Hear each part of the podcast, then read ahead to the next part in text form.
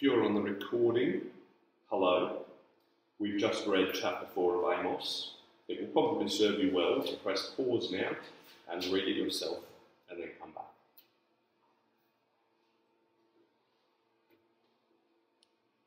Okay. So, the way that uh, Amos begins this chapter is with uh, three pictures.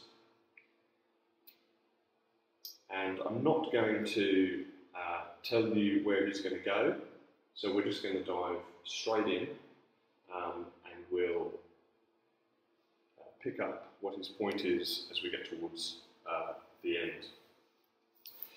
So, the first picture that um, Amos uh, paints here is a picture of opulence. Chapter 4, verse 1. We, I mentioned last week uh, that that phrase, uh, cows of Bashan, is not um, intrinsically derogatory.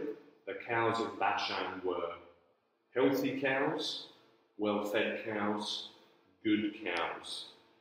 Uh, in this culture, instead, uh, it's a way of saying that they are healthy and prosperous. And we can see their lavish lifestyle, uh, this prosperous um, picture, by their speech as well. So, first we have the phrase, you cows of Bashan, and then we have this uh, statement of theirs Bring us some drinks, they say to their husbands. I think what it's meant to be, what we're meant to see that Amos is putting before us, is a picture of uh, wealth and prosperity. It's opulence. That's where he takes us in, in our mind's eye. But at the same time, with this picture of wealth and prosperity, there is an ugly underbelly. It is prosperity, but they are women who oppress the poor and crush the needy. That's quite ugly. Opulence on the outside, but it's propped up by corruption, and the Lord sees and names the ugliness. Now, the second picture, I'm going to jump down to verse 4 and 5 uh, is a picture of religiosity. You can see that there are multiple sacred sites. There's Bethel, there's Gilgal. The sacrifices are free flowing. There are even free will offerings. You can sit there and brag about your free will offerings. Uh, just as a, a side note, leaven is not technically unlawful for a thank offering. You might think, are they offering leavened bread? If you know your Bible, you probably you might be thinking, ah, but that's leavened bread. That's not right. With the thank offering, you are allowed to offer leavened bread. Uh, it's a regular affair. It's every morning. You see, bring your sacrifices every morning. Um, and so there's a picture of overt external religiosity. But here again, uh, there is a problem because it's an empty religiosity. Again, it's a picture that is tainted. And we see that uh, by the bragging and the boasting that are happening, uh, which are not compatible with the sacrifices of the Lord. See there it says in verse 5 Burn leavened bread as a thank offering and brag about your free will offerings. Boast about them, you Israelites. Tell everyone, is another way to uh, translate it. Tell, make it known to people. Uh, that's not fitting. That's a, that's a corrupted picture. The sacrifices of the Lord are about brokenness over sin humility, reverence, and treating the Lord for his mercy. This is what the right internal posture should be like. Not boasting about how well we're doing it, Uh, so, worship on the outside requires its internal correspondence for it to be uh, true worship. Otherwise, without such, it becomes vanity. And so the Lord is not commending them here, uh, the Lord is actually mocking them here. He's making a joke of them. This is what you love to do. With both of these pictures, we see that they're not right. And we're meant to feel that.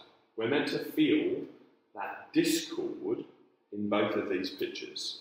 They're like the queen in soiled rags. The picture's wrong. Prosperity, but it's uglied by lies on the tax return, underpaid employees, and disproportionate bonuses.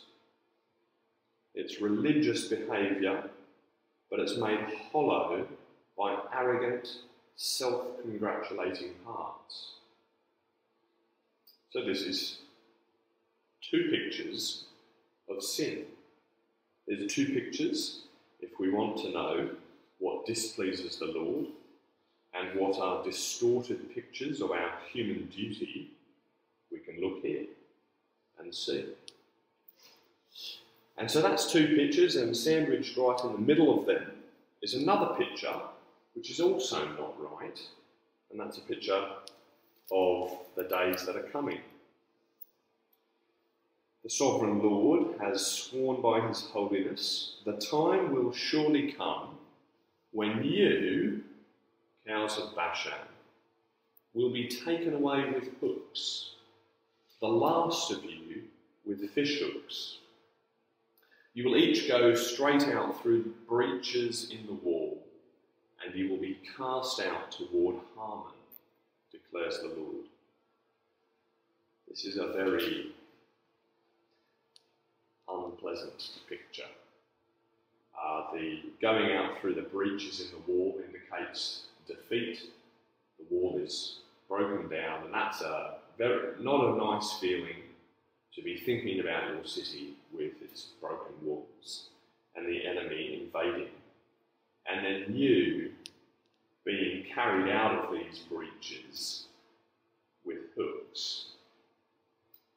It's a bit of debate over what the image is actually about. Um, but I think either way, whatever imagery it's meant to be, whether it's meant to be that they are like butchered cows that go out on butcher's stakes, or whether they are meant to be like um, fish and the practice of perhaps having hooks in your lip uh, as you are in a, in, a, in a queue behind one after the other, um, being led out of the wall. Either way, uh, it's a picture of defeat and shame, and it's not a good picture. That's the first little cluster of pictures that Amos puts before us right at the beginning of chapter 4. And that's where Israel currently is.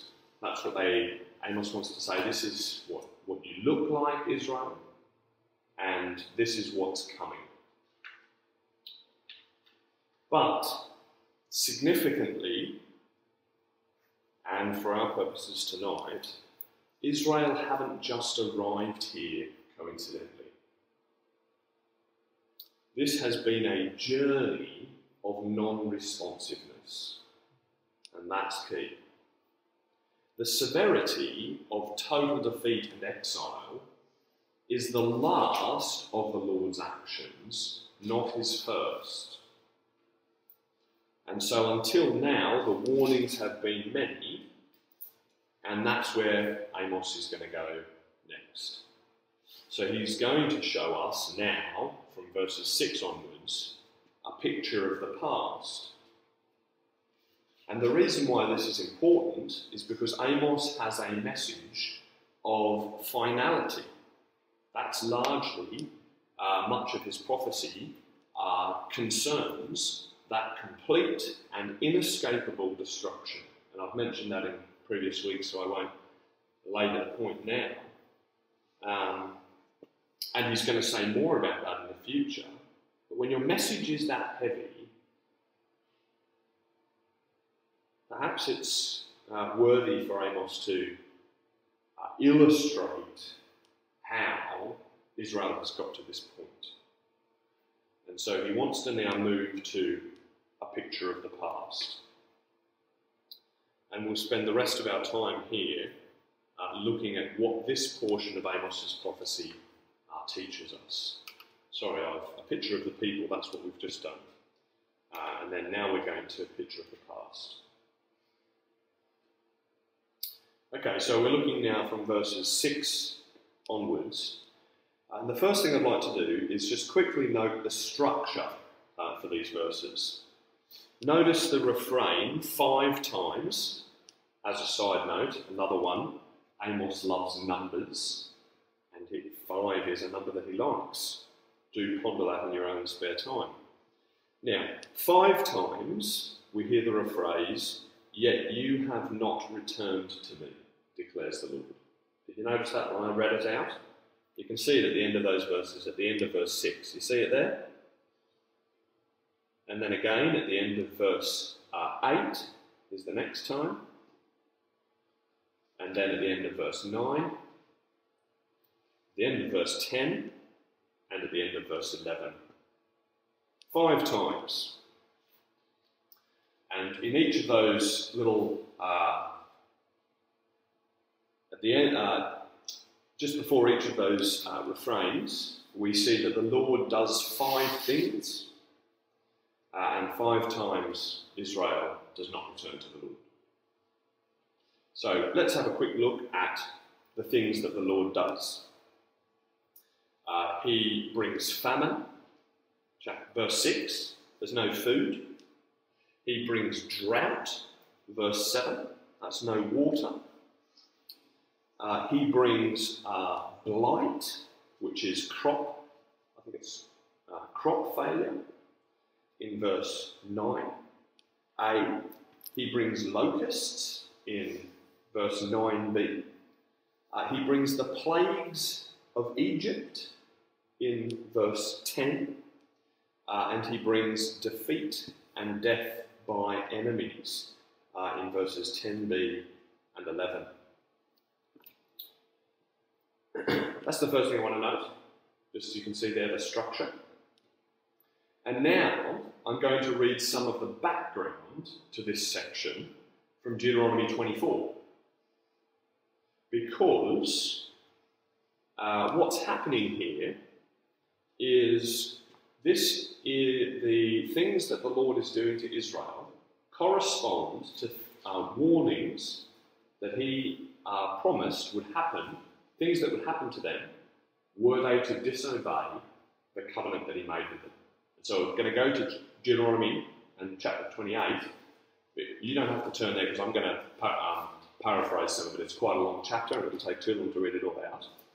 Uh, but that's where we can go to read about the curses that would come upon Israel uh, were they to disobey um, the Lord's commands. So I've trimmed out a bit, but um, I've done it in such a way so that we can fit it into our time together tonight, but still capture the connection. So just listen carefully as I read out from Deuteronomy 28. This is what it says. However, Moses is talking to them, if you do not obey the Lord your God and do not carefully follow all his commands, all these curses will come on you and overtake you. Your basket and your kneading trough will be cursed. The crops of your land and the calves of your herds and the lambs of your flocks. The Lord will send on you curses, confusion, and rebuke in everything you put your hand to, until you are destroyed and come to sudden ruin because of the evil you have done in forsaking Him. The Lord will plague you with diseases until he has destroyed you from the land you are entering to possess. The Lord will strike you with wasting disease, with fever and inflammation, with scorching heat and drought, with blight and mildew, which will plague you until you perish. The sky over your head will be bronze, the ground beneath you iron. The Lord will turn the rain of your country into dust and powder. It will come down from the skies until you are destroyed. The Lord will cause you to be defeated before your enemies. You will come at them from one direction, but flee from them in seven. The Lord will afflict you with the boils of Egypt and with tumours, festering sores, and the itch, from which you cannot be cured. You will sow much seed in the field, but you will harvest little, because locusts will devour it. You will plant vineyards and cultivate them, but you will not drink the wine or gather the grapes, because worms will eat them. You will have olive trees throughout your country, but you will not use the oil, because the olives will drop off. Swarms of locusts will take over all your trees and the crops of your land. They will be a sign and a wonder to you and your descendants forever, because you did not serve the Lord your God joyfully and gladly in the time of prosperity. Therefore, in hunger and thirst, in nakedness and dire poverty, you will serve the enemies the Lord sends against you. The Lord will bring a nation against you from far away, from the ends of the earth, like a swooping like an eagle swooping down, a nation whose language you will not understand, a fierce looking nation without respect for the old or pity for the young. They will lay siege to all the cities throughout your land until the high fortified walls in which you trust fall down. They will besiege all the cities throughout the land the Lord your God is giving you. He will bring on you all the diseases of Egypt that you dreaded, and they will cling to you. You will be uprooted from the land you are entering to possess. Then the Lord will scatter you among all nations, from one end of the earth to the other.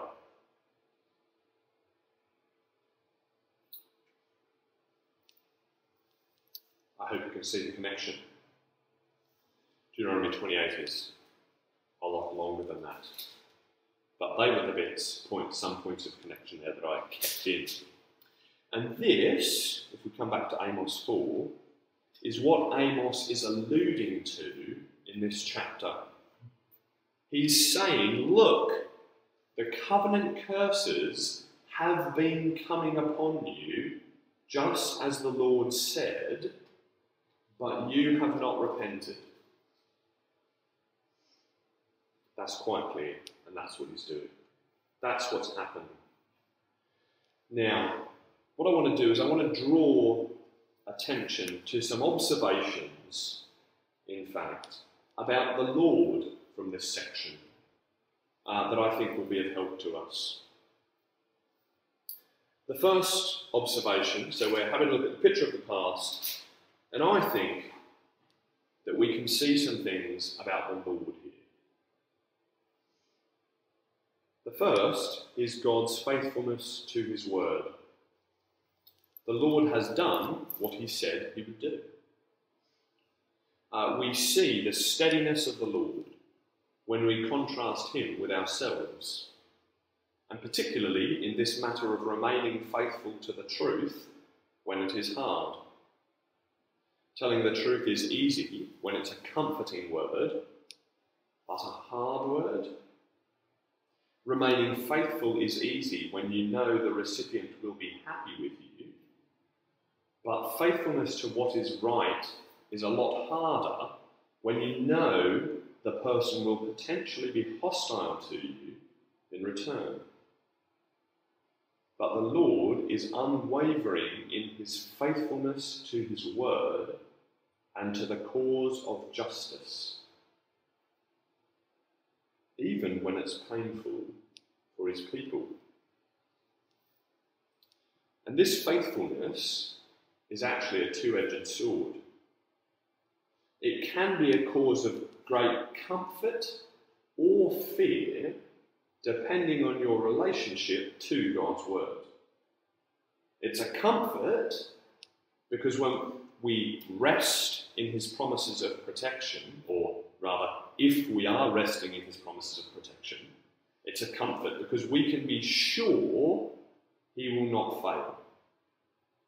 The Lord is a God who keeps his word. And if he keeps it here, how much more when he keeps it will he keep it for blessing? But the other side is that the faithfulness of the Lord is a terror if we have not trusted in his provision of mercy, because it is true that he will fulfill his warning to destroy all the self reliant people from his world. So, one thing we see is we see the faithfulness of the Lord to his word. The second thing we see is we also see in these acts, in this little section, uh, the, um, the mystery of God's power. Notice the things that are under his control here in these verses. In verse 6, it's the crops. I gave you empty stomachs, he says. He has precise control over the weather in verse 7, such that he can send rain on one town and withhold rain from another town. He has power over the animals in verse 9. He can actually send, he can govern the locusts. He can tell the locusts where to go.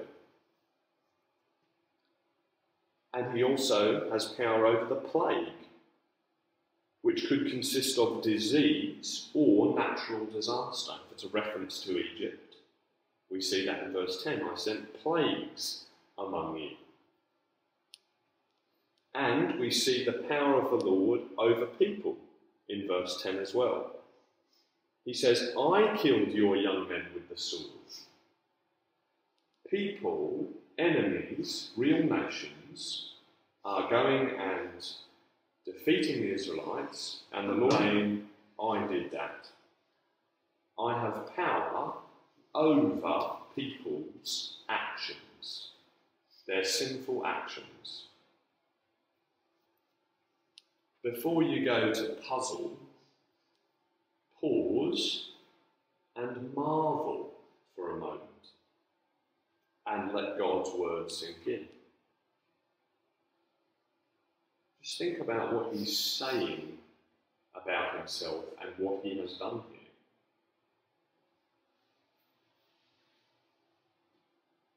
This window that Amos is giving us into, um, into the Lord is completely in line with the overall force of Scripture.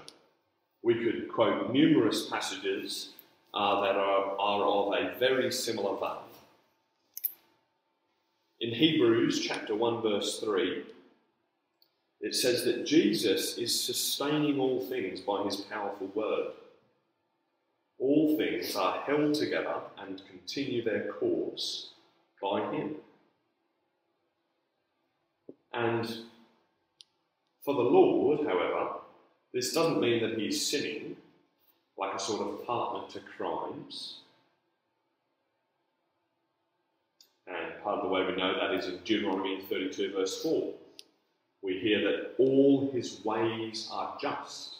Everything he does is right, good and upright is the Lord. And so our job in reading it is not to pit these things against one another, but to reconcile them with one another. One way, I think, to do this is to see that the reality is that no one is owed anything. None of us are owed anything by the Lord. Rather, we owe God every single breath. He made us with an aim, and He has every right to expect a certain outcome from us. We don't and haven't been given the freedom to make up our own meaning for our existence. And I realise that this is not what you hear on the street. Because we haven't done this, it means that without Jesus, we have forfeited every right to life. We're not owed anything. Everything's the Lord's. But this isn't a math puzzle to work out. And so I don't think that's the proper response. I think the proper response to this, to God's power, is awe, humility, trust, and to cast ourselves onto God's provision of mercy in Christ.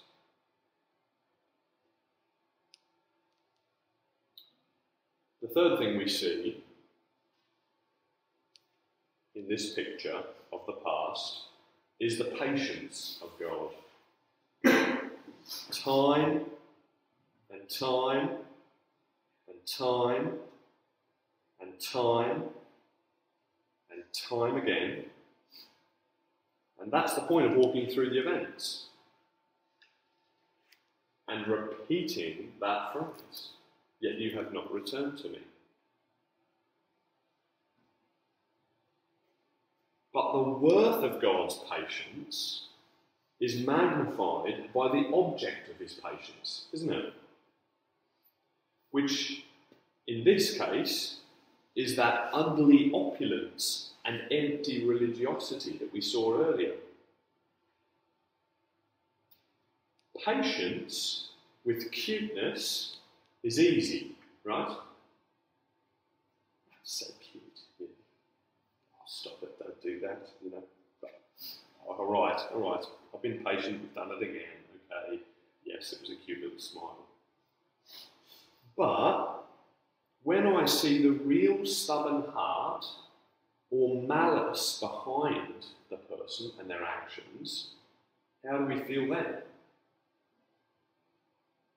I think it's almost like we grade patience.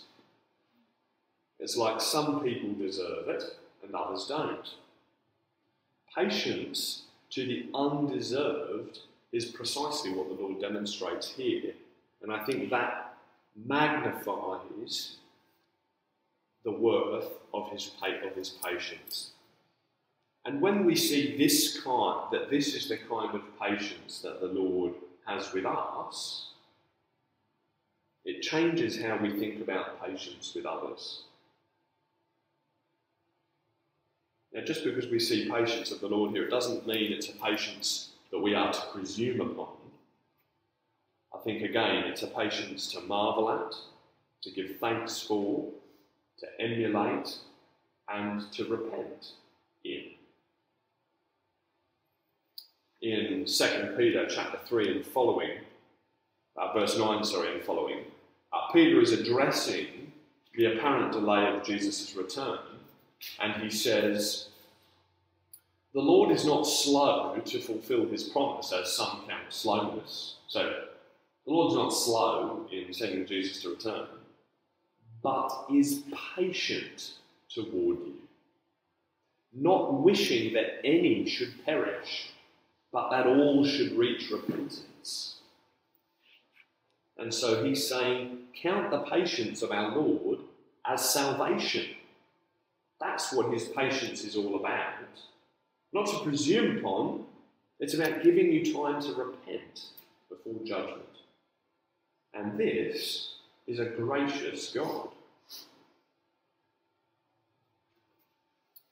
Fourthly, we can see in this picture the heart of God toward his people. And we see it in that repeated refrain But you did not return to me. The Lord is aiming at restoration. He's looking for relationship. You see what he says? But you didn't return to me. But you did not return to me. It's not just to morality. You didn't return to morality. You didn't return to me.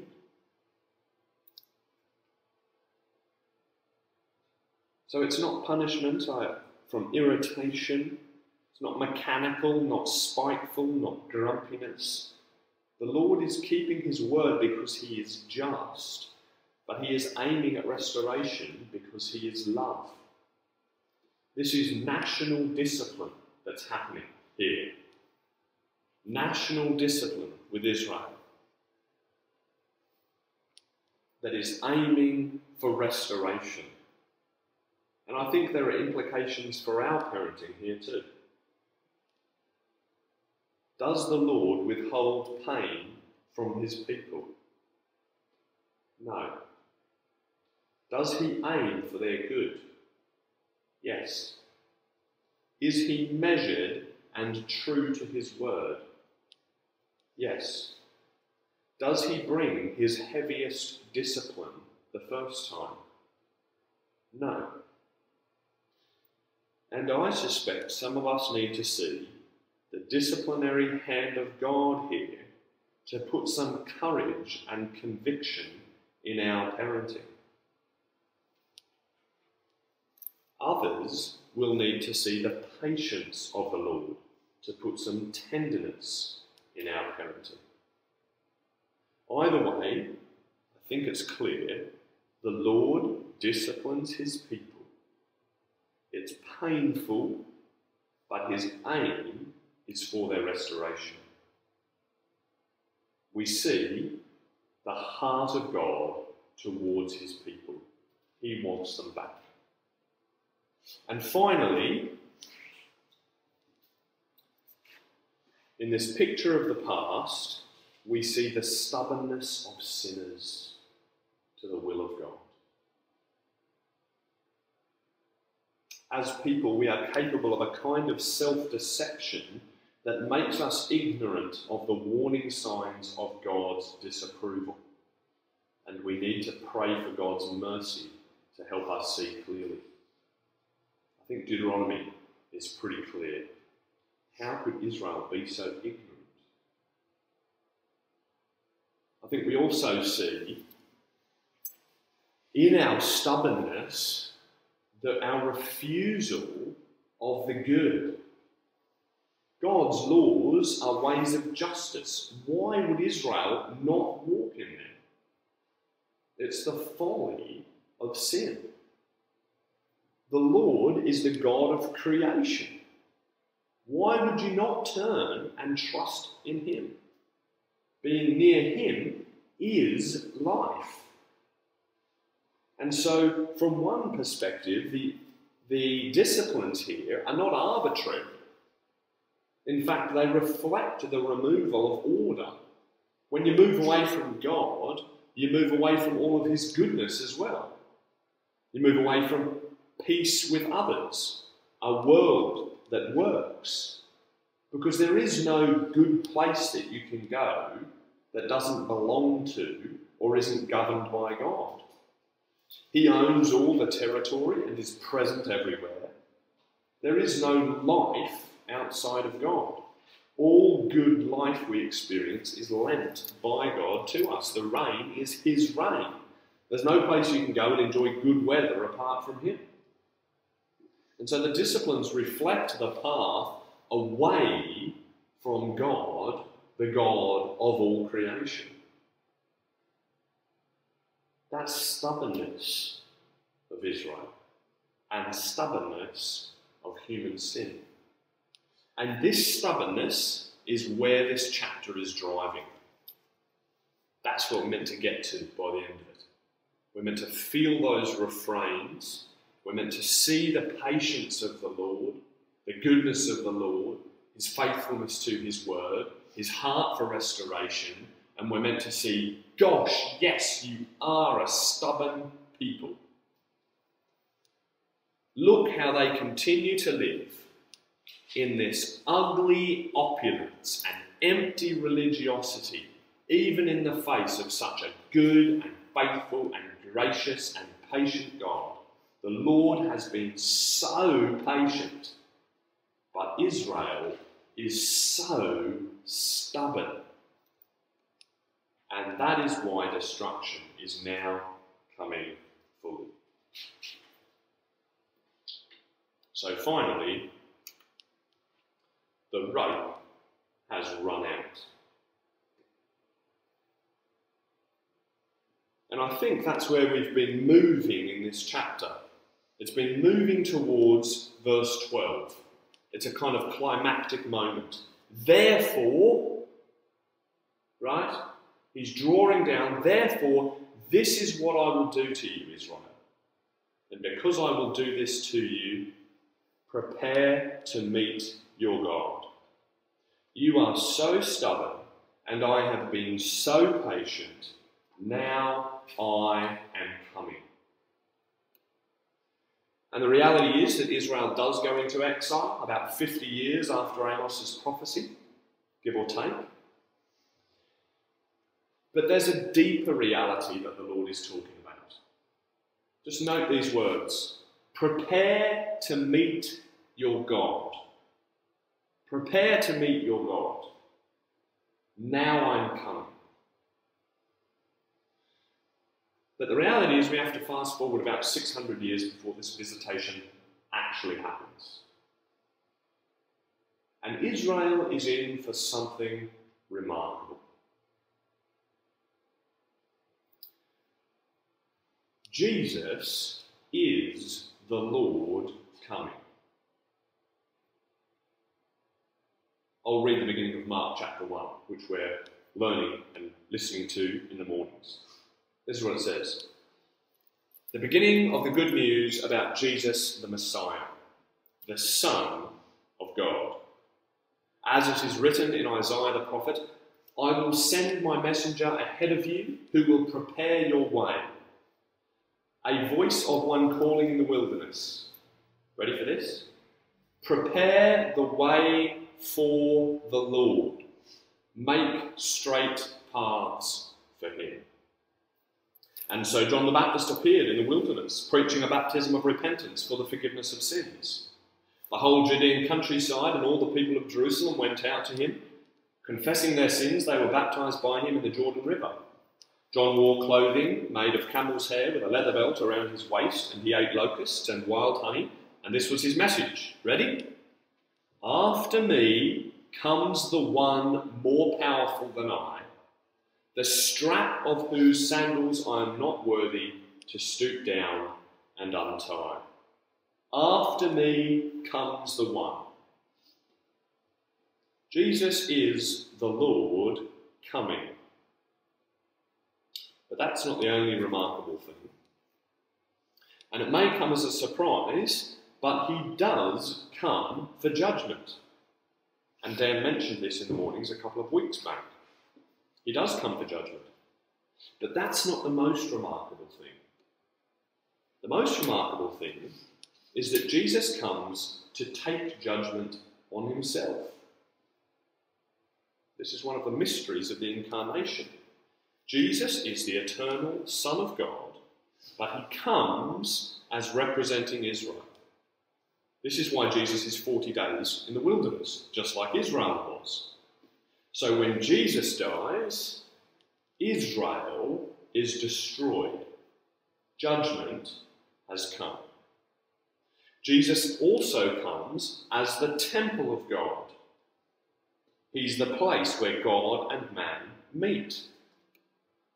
When Jesus dies, the temple is destroyed. And so judgment happens on Israel, on the temple. And this is a reminder that the cross is the place where the promises of both salvation and judgment come together. Jesus takes the punishment, we get the salvation. He comes and justice is upheld, but a way to God is still made. The Lord says, Prepare to meet your God. And this is a scary moment. But because of the Lord's steadfast love and compassion, Jesus comes full of grace and truth. You are so stubborn. This is part of the point of the history of Israel to demonstrate that we need help. You are so stubborn and you will not turn to me. So I am coming to get you. And so here again, we see the heart of God toward his people. As Paul says in Titus, at one time we too were foolish, disobedient, deceived, and enslaved by all kinds of passions and pleasures. We lived in malice and envy, being hated and hating one another. But when the kindness and love of God our Saviour appeared, He saved us. Not because of righteous things we had done, but because of His mercy.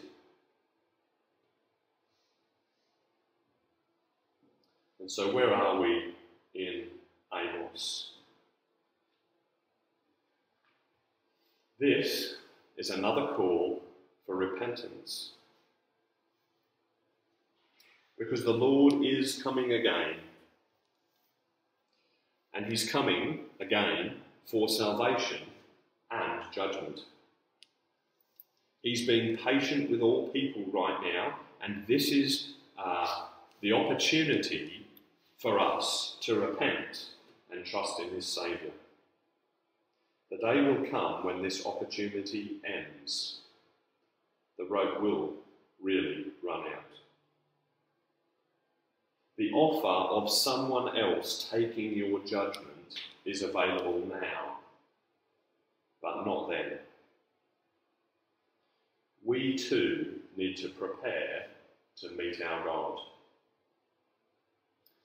Because of the grace of God, through Jesus, we can, with humble confidence. I'm going to pray. Father in heaven, you're incredible. You're a great God. What you have done through your Son. That you came to get us, and you sent your Son to die for us.